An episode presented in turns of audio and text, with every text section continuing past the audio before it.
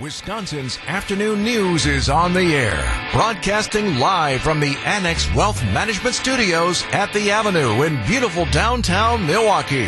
Here's John McCure. All right, Sandy Max is here. So is Greg Matzik. Debbie Lazic is on your roads. Adam Roberts is producing the show this afternoon. Hope your Thursday's going great. Here's what we're chasing today. This is the three at three on Wisconsin's Afternoon News.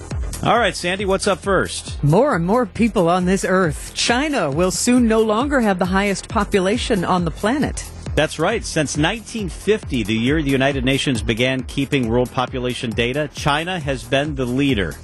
Now both China and India both have more than 1.4 billion people, and experts believe that sometime this summer or early fall, India will have more people. Now, this is very hard to calculate exactly because you can imagine babies are being born. Census, and the head count, sure. People are dying every single day. Mathematical calculations. And both of those countries are massive. Oh, yeah, they're huge. I mean, if you add them together, they make up a third of the world's population, just those two countries. That's incredible, those two countries. So the calculations that scientists use range from surveys to birth and death records. Quote, "It's a crude approximation, a best guess," said the guy at the UN in charge of counting population. Not long ago, India wasn't expected to become the most populous country until later this decade, but China has had a dramatic drop in fertility rates, with families having fewer and fewer children. So sometime in the next couple of months, it will be India, not China. And by the way, India is much smaller geographically. How many Indias could you fit in China? Like seven? Quite a few. Like just landmass last year. Like it's just. But I still feel like India's large too, though. Well, it's relatively large, but not as large as China. I like that game. How can you fit in? How many can you fit in? Right. You can get John, are you doing the math? In Texas. No, I was going to look up. You know, sometimes you can find these maps that shows how big it is. India is actually 3 times smaller than the United States. Yeah. Oh. So still pretty big because we're a big nation geographically, but. Only 3 times, so a third. Think of our sure from east country, to the Mississippi, right? Yeah. And a billion more people. A billion. That's crazy. More than a billion. That's crazy. Shoulder to shoulder. There you go. Yep. That's right. I was going to use a different term that's probably not radio acceptable. Yeah. You can say anything on the radio once. I know that. It's 3:13. What's the second thing, Sandy? A popular classic rock group from the Midwest pulling out of the big gig this year. Cheap Trick. Due to unforeseen circumstances, Cheap Trick will no longer be performing at the BMO Pavilion. They're scheduled to perform on June 22nd. That's 1 week from today. And they're out. Instead, Marcus King will be headlining the BMO Pavilion on Summerfest opening day. So Cheap Trick out. We hope everything's okay with the band. Yeah. Don't know any details. All right, what about the third thing? Downtown Milwaukee could get its first public dog park by early next summer. Yeah, and it's going to have a 3-story tap room as well. This is going to be really cool. It's planned for vacant land west of the Milwaukee River at St. Paul Avenue, kind of right downtown. Projects are under city design reviews. Construction of the park could begin in the spring and, as you mentioned, be done by the summer of next year. An elevated patio along the Riverwalk would have 7,700 square feet and fire pits. That's the tap room. And a big old dog park. This would be nice for people downtown. How close would this be to the Milwaukee Public Market? Is it that little patch of land where the pink birds are? I don't know the answer to that. Okay, I wonder. I'm trying to look right now. But that whole area there in Third Ward. Yeah, it's definitely in that same general area. Yeah. Good. There are other things down there, like the Pritzlaff building and obviously Water Street with Third Ward, so good for the puppies. Good for the puppies and the people with the puppies. All right, up next, San Francisco drug crackdown. Wait until you hear how much fentanyl was seized in this one drug raid. It's a problem we've talked about often. What they've discovered in San Francisco is really almost literally unbelievable. That's up next on WTMJ.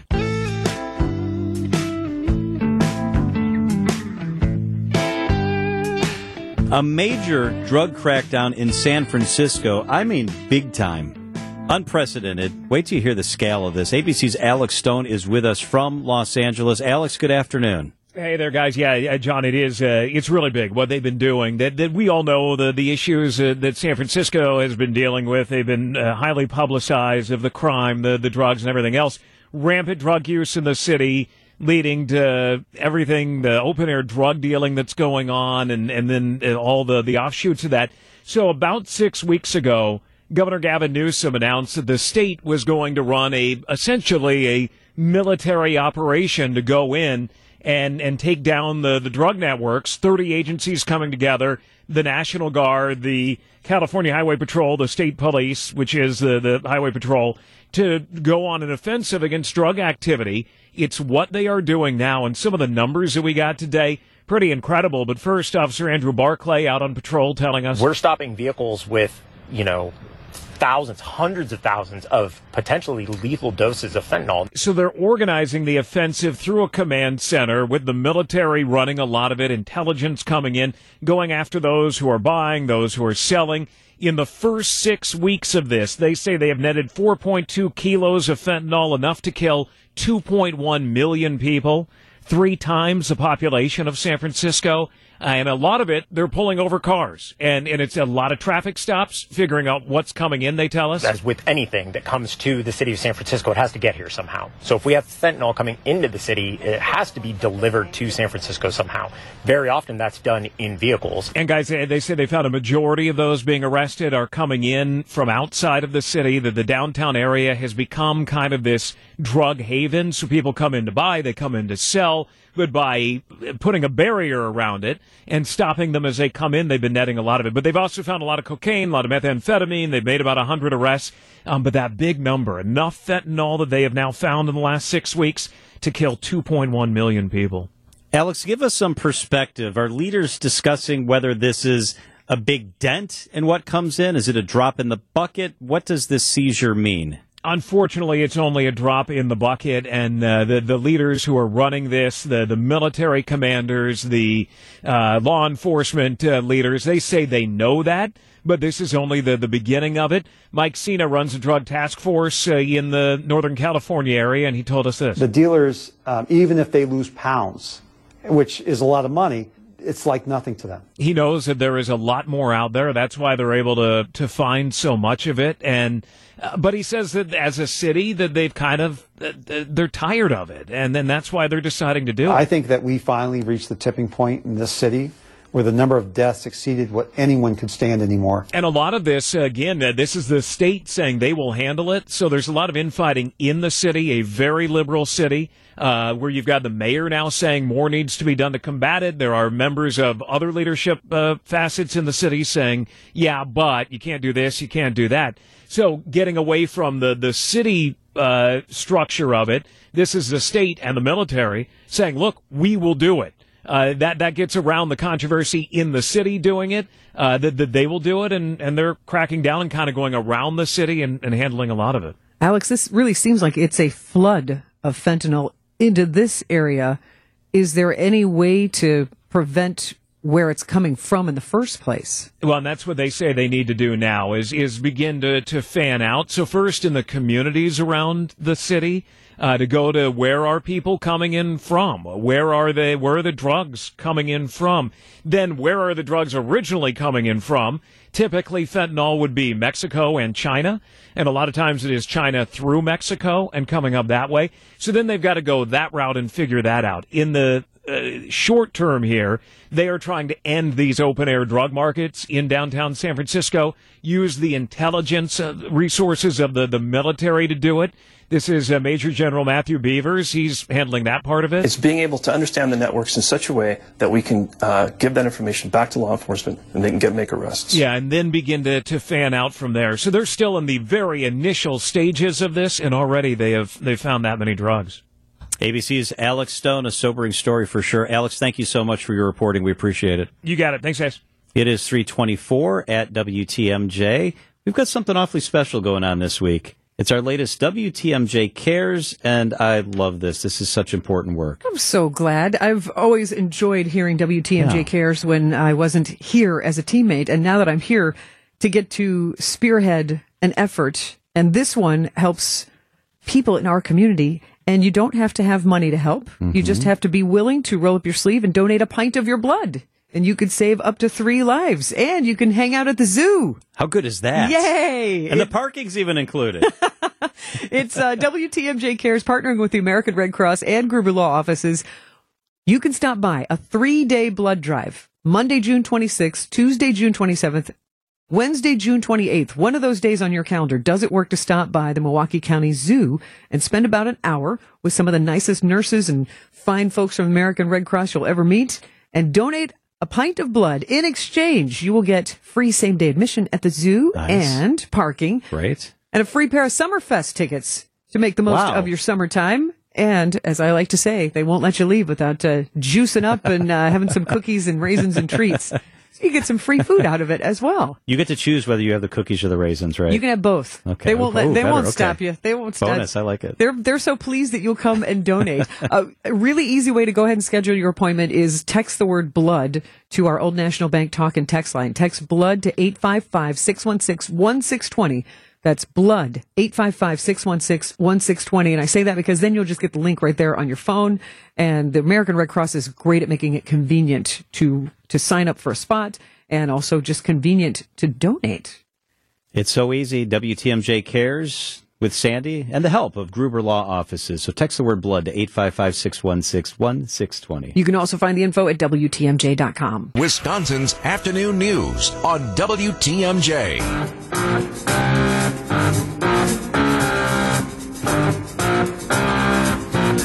Yeah, it's a smoky day out there. Those wildfires in Canada, smoke on the water and on the land. It's smoke everywhere. Meteorologist Brian Niznansky is with us. Are you out in it, Niz? Yeah, we're actually en route to our remote location up in Germantown for today. But, yeah, I mean, there's still smoke in the air, but it's definitely improved from where we were this morning. Visibility, much better situation, and air quality levels at last check also improving. So walk us through the dynamic that's at play here and why it's over us and why it moves or doesn't move. Totally, yeah. It was our third for today. But, yeah, more specifically, there is wildfires that are up in Alberta. That's a very typical spot where Canada sees their wildfires. And then you have the fires that are a little bit more rare over in Quebec. Now, what has been really strange is when we start to get some of those Quebec wildfires in play, where you have, again, smoke that's almost working its way backwards as it wraps around an area of low pressure. What we had this morning was a combination of both the Alberta wildfire smoke and also that Quebec wildfire smoke. They had it yesterday in the Twin Cities, and we had it today. So at points this morning, that was about as poor of air quality as we've seen so far during this early summer that has been, the story with the wildfire season. Yeah, Niz, it took looking at the radar the other day with all the rain that we had to understand the weather pattern. It was just so strange to see that big glob of green going from north to south and just hanging over the entire state. That's totally an excellent point, because the smoke that we're seeing, a lot of it is taking that same path that you see it coming, wrapping around like Lake Huron and coming back around like the Bay of Green Bay, and then down towards us. Now, the area of low pressure and precipitation with it is far enough east, but the overall upper-level pattern is still very similar, and then you start to get some of that smoke with the even higher elevations of the westerlies from Alberta, and it just combined for just a really nasty morning across the area. Now, some of this was cloud cover today. There have been days where, it's been 100% smoke, and you're going, where's the blue sky? There was some mid-level cloud cover, and there still is out there this afternoon. So it's not one of those days, at least, that, it's complete, that we would be blue skies completely without the smoke. But there was a while there, especially when that cold front passed through at 9 a.m. this morning, some of that smoke worked its way down to the surface. And I'll tell you, I'm fine, but I noticed it. I was out and about this morning. I went and did a weather talk down in Racine. My eyes are super itchy. My throat is a little bit more scratchy. So, yeah, it's definitely something that can affect people. Oh, so when I was driving in this morning, it's still, I'm like, oh, it's fog because it's a little cool and it's a little, springy and something. It's like, oh, no, that's smoke. That's not fog. Totally, Sandy. Yeah, it's the stuff was covering about the top half of some of the buildings downtown Milwaukee. Thankfully, there wasn't a huge period where that layer of smoke that you see covering the top half of the buildings made it completely down to the surface, because then I think we would get into a territory where we're talking about very unhealthy conditions for everybody, not just people who have asthma or COPD and stuff. So it's Thankfully, it could be worse. What New York had, what was worse. We definitely weren't at New York level of smoke a couple days ago, but certainly to the closeness of maybe what Minneapolis was dealing with yesterday. What about tomorrow? Is I think hazy tomorrow. Yeah, that's great. Totally. Yeah, I do think we're already on a downward trend with the smoke, and that will continue tonight. And then tomorrow, still maybe a little haze in the air, but nothing like what we're dealing with today. I think by all things considered, tomorrow will be a better day with the smoke, and I think that continues this weekend as well. All right, meteorologist Brian Niznansky. Good stuff. Thanks, Niz. All right, see you guys later. It's 3:43 at WTMJ. Shared revenue gets passed through both chambers in Madison. What happens next? TMJ4's Charles Benson with us live right after the break.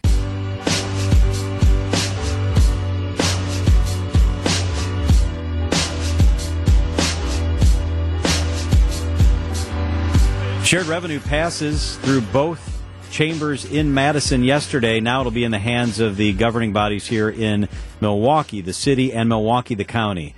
TMJ4's Charles Benson, their chief political reporter, has been covering this from the very beginning. Charles, this next phase could be the most critical and maybe the most difficult. Yeah, I think it's fair to say that. You really have to look here that you have two different bodies with the Common Council and the County Board. And remember, the threshold now is 2/3. So if you look at the vote in the Senate, it falls just shy of 2/3. They get 21 votes on this for shared revenue, including 6 Democrats. So it is clearly a bipartisan deal coming out of the legislature. If those 6 Democrats did not join in the Senate, it would not have passed. So we did see bipartisan support in Madison. The question now is, what does it look like? And let's start with the Common Council. There are 15 members. They need 10 to get there. And I'll point people to a statement from 7 Milwaukee aldermen and women that came out late Friday night and raised a lot of concerns about the deal that was in front of the legislature. One of the key lines from them is this, quote, "There is nothing to celebrate with the overreaching, micromanaging, and frankly, racist nature of many of the policies embedded in this, quote, groundbreaking deal." That is their statement. Now, those 7 do not indicate in this statement where they are, how they would vote, but they raise a number of concerns around these policy issues with the Fire and Police Commission, around diversity and equity and how the streetcar can be funded. Those are key issues for them. And so how they come across and how they try to decide how they're going to vote on this thing will be critical, because if those 7 hold to a position of no, it does not pass in the Common Council. So Charles in Madison, and you and I both spent a lot of time in Madison, oftentimes together covering different things. It was incredibly interesting yesterday. LaTanya Johnson, state senator from southeast Wisconsin, looked at the podium and said, "This is disgusting, this is despicable, this is terrible legislation."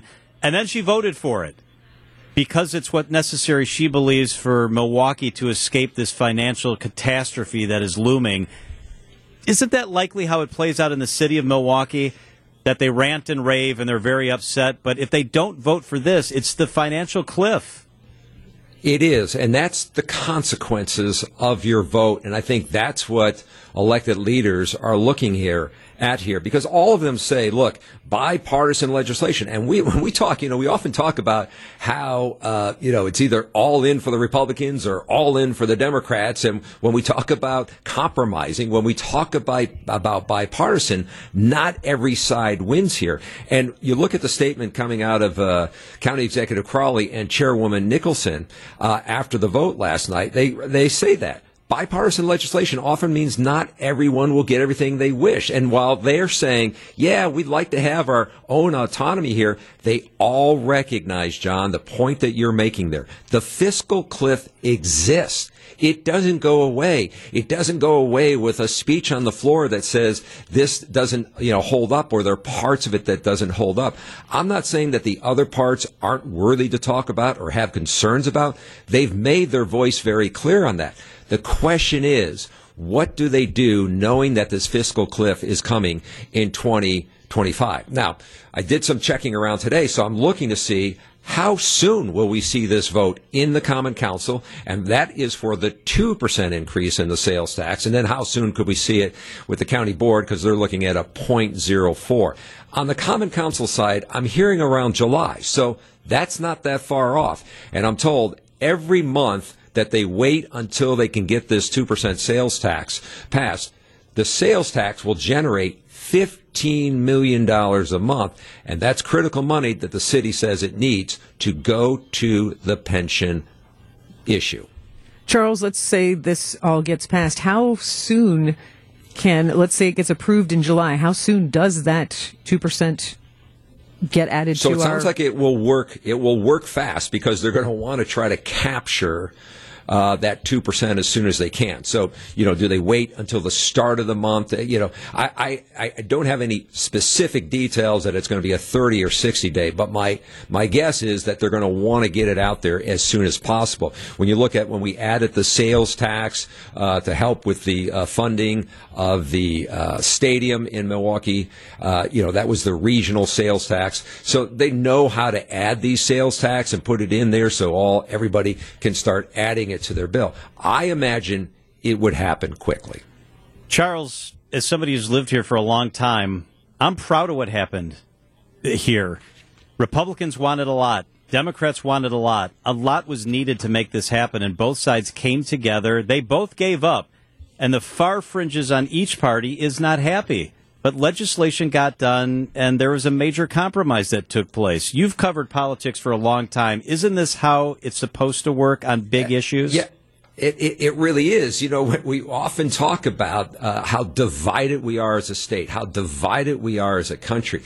But when you look at how things get done, at the end of the day, the bipartisan work. I mean, you go all the way back to former Governor Tommy Thompson. When you look at his key legislative wins around school choice, around welfare reform, they do not happen unless he gets bipartisan support. So if people are saying, boy, I'd like to see government get along, this is a case where Democrats and Republicans found a way to come together and pass something that neither of them, you know, would stand up there and say this is the greatest piece of legislation, but they will tell you this is what happens when you make a compromise and you come to an agreement to try to help a city and a county that are facing a well-known, well-defined fiscal situation. Charles, we got a text from the Old National Bank talk and text line at 855-616-1620, and it's someone, Kendall would like to know, what if the city approves the sales tax and the county does not? Is there a scenario where that could happen? Yeah, I think, you know, it's not one or the other, or they both have to pass here. These are two individual bodies that will have the opinion, they have the option. The sales tax for the city is at 2%, and the sales tax for the county is at 0.04%. And the two-thirds number for the County Board of Supervisors, I believe, is 12, because they have 18 members. Hey, Charles, less than a minute, but I wanted to ask you quickly a Donald Trump question. He's indicted and arraigned. Do you believe that makes it more or less likely he's here for that debate in August?